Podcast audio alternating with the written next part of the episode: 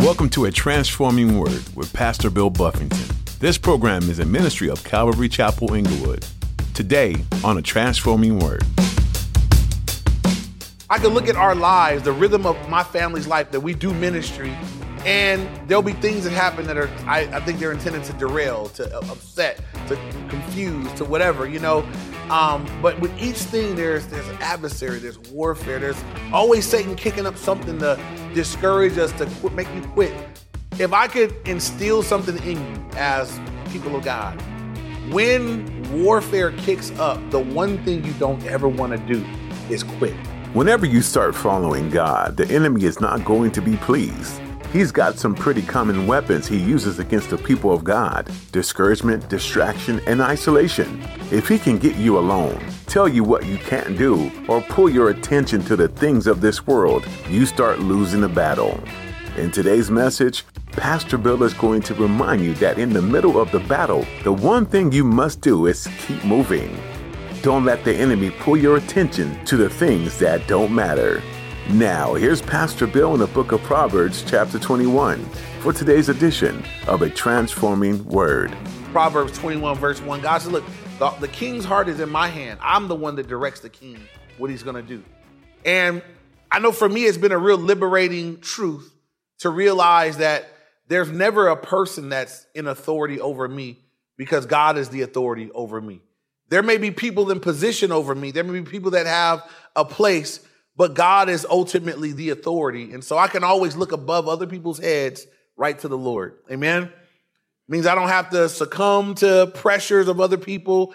I just can look to the Lord. So he he prays to the God of heaven, asking him, you know, I believe asking what he should do with this opportunity. Um, and this is what he does afterwards. Verse five, he makes his request. And he he's going to ask for three things from verses. I'm going to read verses five through eight. And I'll just tell you up front the three things he asks for he's going to ask to be sent to rebuild, he's going to ask to be kept safe uh, on the journey, and he's going to ask for provision. Those are the three things that he's getting ready to ask for. And I, I just note the wisdom that's everything he needs to see the walls rebuilt. First, I need permission to go. And not just to go, but to go, I'm going on a mission. I'm going to rebuild the walls of Jerusalem. I need permission to go do that. Then I need you to give me protection because I can't just walk through some of this enemy territory. I need you to send me with people that are going to protect me on the journey. And I'm just a cupbearer, so I need provisions. And so if, you, if, if it all goes well, this pagan king and his kingdom are going to pay for God's kingdoms to be rebuilt. Um, which is amazing if this goes through. This is the request that he's going to ask. So now look at verse uh, five. It says, And I said to the king, If it pleases the king, and if your servant is found favoring your sight, I ask that you, number one, send me to Judah, to the city of my father's tomb, that I may rebuild it. That's the first request.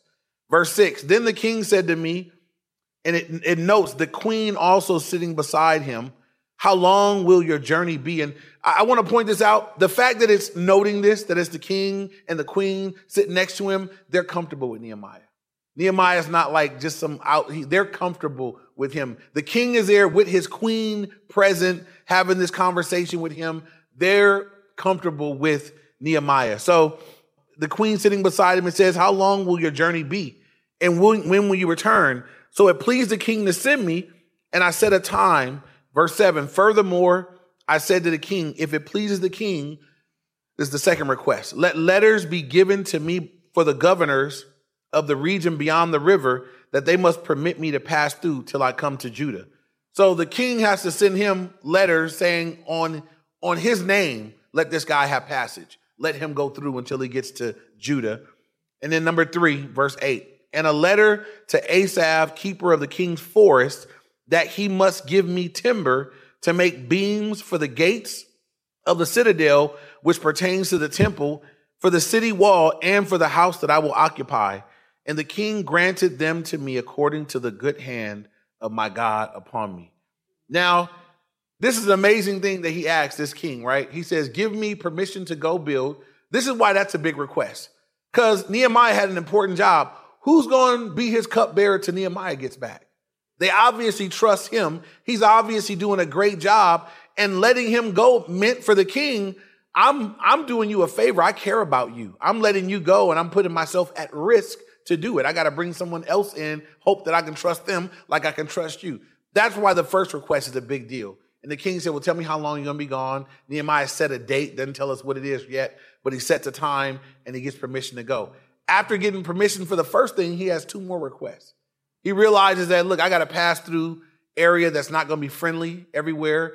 But the king has authority and power. So I need the king to give me some of his authority and power. Give me passage. That means he wants protection. I want, I want permission to go. I want protection as I go. And he says, then when I, I need timber. So I need you to tell the people that you get your wood from to give me enough wood to build the walls, beams to rebuild the city, uh, wood for the walls, and I'm gonna build me a house to live in while I'm down there. I need some house to build me a house too. Um, now, this is what I think is so cool. Would you guys agree that that's a pretty, that's a well thought out plan of prayer? And it's possible that God gave that to him when he took a moment to say, Lord, what do I, what do I ask for? That the Lord may have just given him in that moment right there. Just don't, don't waste this opportunity, brother. Don't, don't, don't, don't ask for the wrong thing. Don't ask for too little. This is what you need. Um, him asking God, I think he, he had the right request. He made the best of the opportunity that he had. And everything that he asked for, he got. It says, and the king granted them to me. And notice that he says, according to the good hand of my God upon me. Nehemiah knows why the king is having favor upon him. It's because of the Lord. It's because of the good hand of his God upon him. So, a few verses I would like you to write down. This is just in regard to our prayer life. In John 16, 23 and 24, it says, Jesus said, and, and in that day you will ask me nothing. Most assuredly, I say to you, whatever you ask the Father in my name, he will give you. Until now, you have asked nothing in my name. Ask and you will receive that your joy may be full. Now, a lot of times people misunderstand these verses and they just tag their prayers with in Jesus' name. Like, I asked it in Jesus' name. Um, but can I tell you that it's more than that? It's not just, you can't ask for whatever you want and tag in Jesus' name.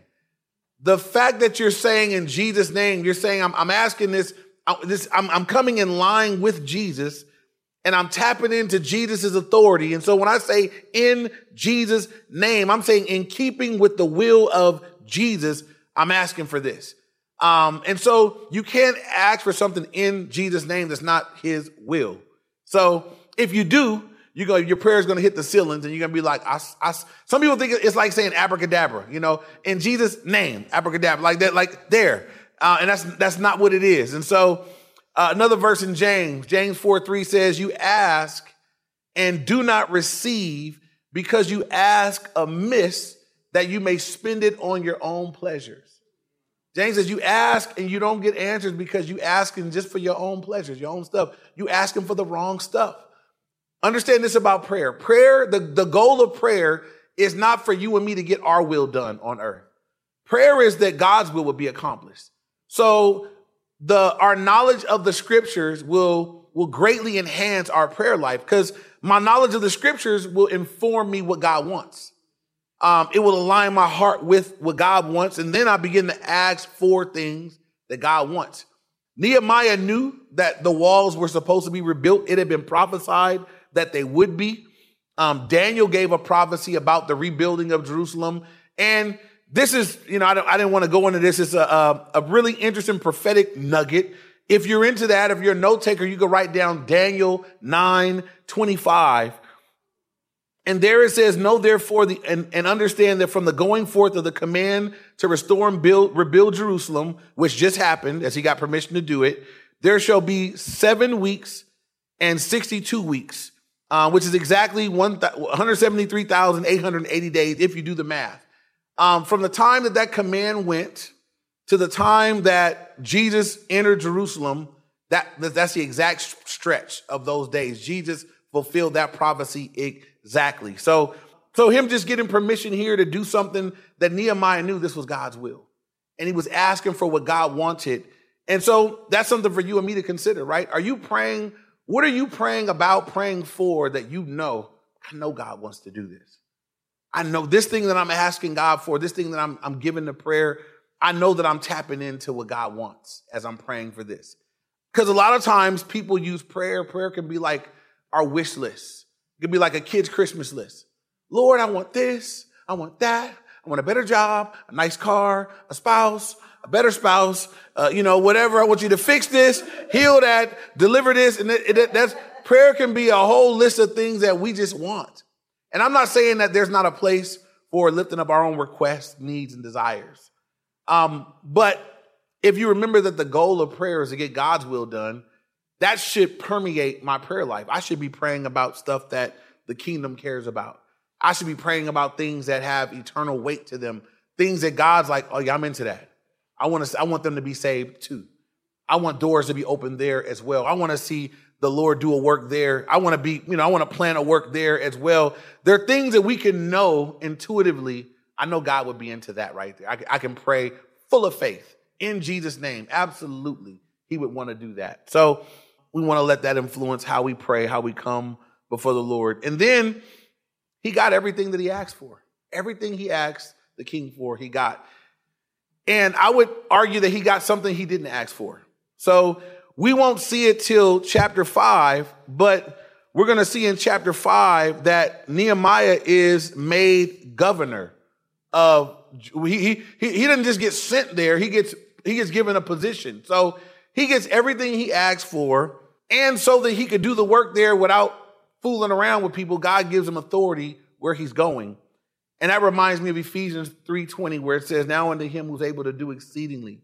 abundantly above all that we ask or think, according to the power that works in us. That God is able to do exceedingly abundantly above all that you ask or even that you could think of, that you can imagine. Um, and, and that's what he's experiencing here. So moving on, let's keep going. Look at verse 9.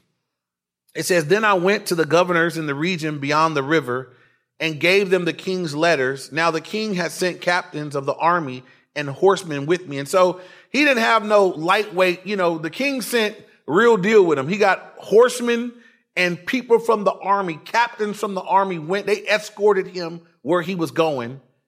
And now, verse 10, we kick in the gear, something we're going to learn about throughout the book of Nehemiah. This is, I want everybody to hear this because it's, it's a fact. If you have a heart for what God has a heart for, if you put your hand to the plow to do a work for God, guaranteed without fail, you, you're going to have warfare.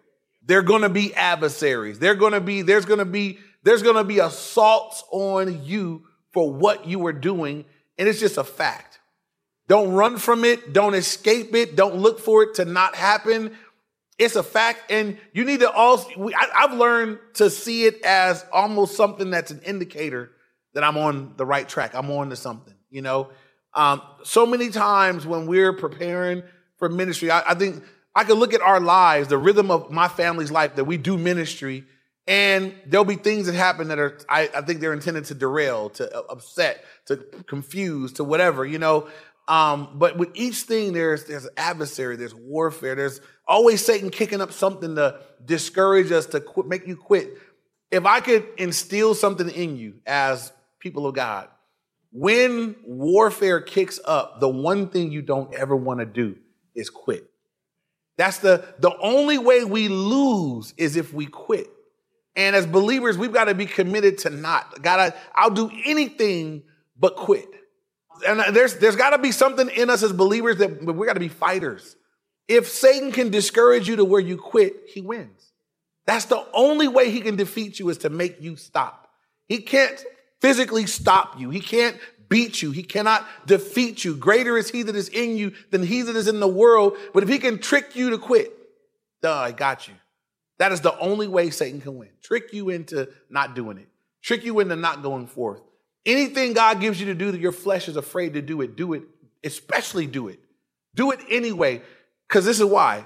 It'd be better to do something for God and fail miserably than to have Satan trick you into never knowing, never knowing what God would have done. That's that'll be worse. I'd rather step out in faith and just I mean I'm gonna just I'm gonna shoot for the stars and we'll see what happens. And if I find out that this wasn't my thing, it's all good. Because look, I, I was doing it for God anyway. So if I fail for God, big deal. Amen. But what if you fail to move out because Satan tricked you? That's that's the real travesty. There's no travesty in somebody trying to step out and do something for God and finding out maybe that's not their thing, it's something else. There's no problem. There's no shame in that. At least they were, at least they're making steps and attempts to do something for God. But war is guaranteed. So let's look at warfare. Um, and I'm, I'm gonna every time it, it happens in Nehemiah, I'm gonna highlight it because you're gonna see this. The war starts and it just gets intensifies.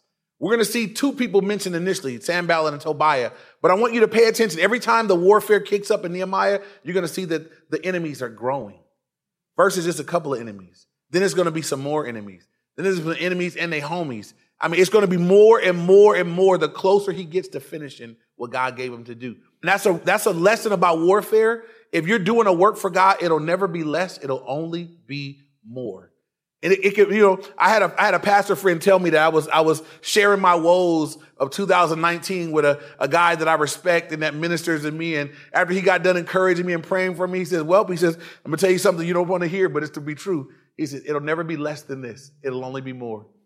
Uh, that's Pastor Tony Clark. Tell me to put on your big boy pants and and uh, just suck it up. It'll never be less than this. So whatever it is right now, grow through it, get over it, get beyond it, it'll only be more. It'll only be greater. It'll only be bigger as you continue to go forward. Um, and it's good to know that so that, you know, you can prepare for bigger battles, bigger wars. God is still the one fighting the battles though. Amen. First three words. Read, say it all. Everybody say it at the same time. One, two, three. Okay. That's important. It's the, cause the warfare follows that. And this is what I want you to know. There was no warfare when he was thinking about doing a job. There was no warfare when he was contemplating doing the work for God. The warfare didn't kick on when he was, you know, planning to do a work for God. The warfare didn't kick up when he was asking for permission to do a work. The warfare didn't kick up when he was brainstorming and writing it out on paper. The warfare kicked up those three words. Then I went.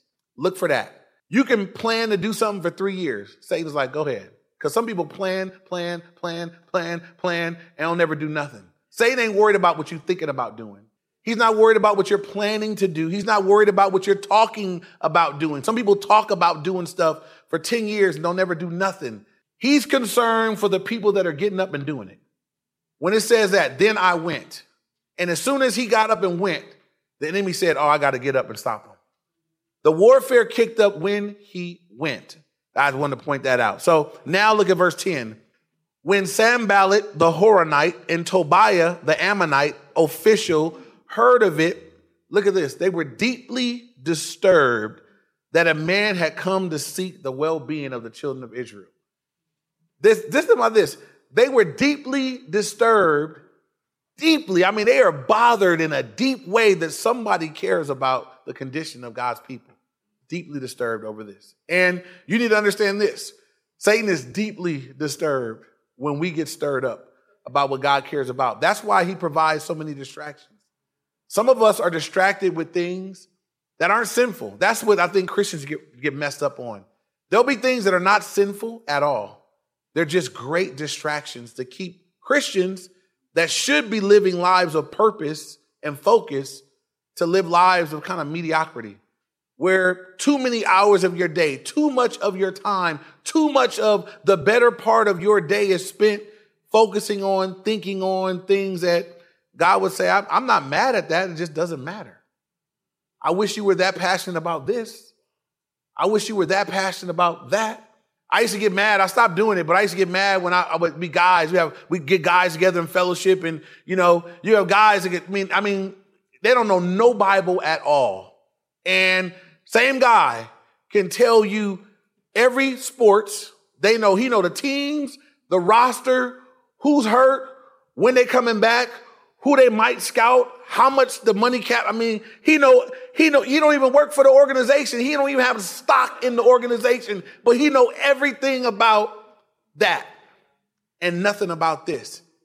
And I'm like, that's a that's misplaced focus. That doesn't matter at all and I'm not mad at sports. I like sports like the next man, but that just seemed like quite a waste to me. If you know that much about this, you can't give a Bible study at home. You can't answer simple Bible questions. Um, I'm like, man, turn off the TV and the apps and the sports and channels. Open up the book. That's something's wrong to me about that, you know? And, that could be a number of areas. I don't know, ladies, you might know everything about the models or the dresses or the, I don't know what y'all are into. I've never been one of y'all, but y'all got y'all stuff too, you know? This, let's just be mindful that Satan is wonderful about providing distractions so that we don't we don't get focused. We don't get honed in on we don't we don't become stirred and impassioned and excited about something that has kingdom purpose on it. So as he did though as nehemiah's burden his burden led him to pray. His prayer led him to the open door. The king asked him what's wrong? The the prayer again led him to ask for the right things um, god answered a prayer and giving him everything he wanted from the king and now, as he's on his way to go do the work, these men, Sanballat the Horonite and Tobiah the Ammonite, are deeply disturbed that someone is seeking the well being of the children of Israel. And they're going to be coming against him constantly. Now, look at verse 11. So I came to Jerusalem and was there for three days. Then I arose in the night and a few men with me. I told no one what my God had put in my heart to do in Jerusalem, nor was there any animal with me except the one which I rode. So he's getting ready to go spy out the land. Um, it, it's an interesting thing that he doesn't tell anybody what's in his heart yet. Um, sometimes, sometimes that's that that might be necessary. That you know what, I don't want to. I'm, I'm this is between me and the Lord right now. This isn't really something to talk to everybody about. Um, and I do think that there's times where you know, there's a time to really get clarity from, the Lord about what He's saying, what am I doing, um, before you run and talk to too many people about it. This is what I have learned in my life. Even when you're talking to godly people, sometimes they haven't. Nehemiah's four months in praying on this thing. I don't know how much input I'm going to give someone that heard me today and they, they got a wild idea about what I should do. I've been praying for four months. I've been listening to God for months on this thing. So I don't know. I don't know if this is. I don't know if this is a conversation for us to have. There's sometimes this is important for leaders. As leaders, sometimes you need one voice. You don't need ten confirmations and eight people to agree. You need to have you need to have clarity from God because sometimes God will give you direction that ain't nobody else getting that. They're not burdened for this. Um, Nehemiah is the one that God gave the burden for this. I don't want to talk to people that don't share my burden about what I'm going to be doing. Um, and I, have I've made that mistake before, um, you know, realizing that, you know, there are people that don't share my burden for things. And so, I mean, this is stuff I'm up at night praying about. I wake up thinking about these things. This is on my heart. I don't want to, I don't want to hear a whole lot of input from somebody who just, I'm just, they just thinking out loud to me. You keep that. You know, I, I now we do, I value people in my life that pray with me. There are people that are listening and say, I'm gonna pray for you, bro and pray, and they'll pray with me and join me in prayer. But be careful about that because opinions are cheap and free and they don't cost anything. There's no commitment, there's, there's no investment needed for someone to offer up their 10 cent. Um, and so as long as you know you're praying and listening, then what you're hearing from God is of, the, of most value. Amen. And so, uh, and, and you, I'm balancing that out with the fact that, you know, in a multitude of counselors, there's safety and all of that. But uh, I do believe there are times where for leaders, um, God is going to lead us in a way that, nah, there are times where definitely what God told me to do, there was nobody else saying, that's a good idea. There, there are times in my life where when God, what God told me to do, I had no human being that stood with me. But as I look back on it, it was God's will for my life.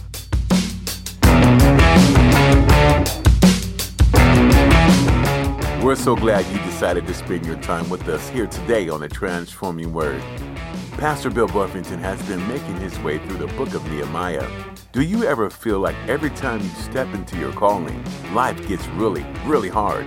Nehemiah knew what it was like. Partway through the work of rebuilding the wall, the people encountered opposition, and it became necessary to defend themselves while they worked. Nehemiah 4:21 through 23 says, "So we labored at the work, and half of them held the spears from the break of dawn until the stars came out. I also said to the people at that time, Let every man and his servant pass the night within Jerusalem, that they may be a guard for us by night and may labor by day. So neither I, nor my brothers, nor my servants, nor men of the guard who followed me, none of us took off our clothes. Each kept his weapon at his right hand. Nehemiah faced a physical threat to the people, but you and I will face a spiritual one. A spiritual threat requires spiritual weapons like prayer, praise, and worship. Don't forget to keep them at your right hand all the time. A Transforming Word is a ministry out of Calvary Chapel Inglewood in Inglewood, California. Are you in the area? We'd love for you to come and see us this Sunday. We meet at 9 and 11 a.m. For the rest of the information you need, head over to calvaryinglewood.org. Once again, that's calvaryinglewood.org. And if you're not in the area, be sure to catch our live stream this Sunday. Thank you, and we'll see you again on a Transforming Word.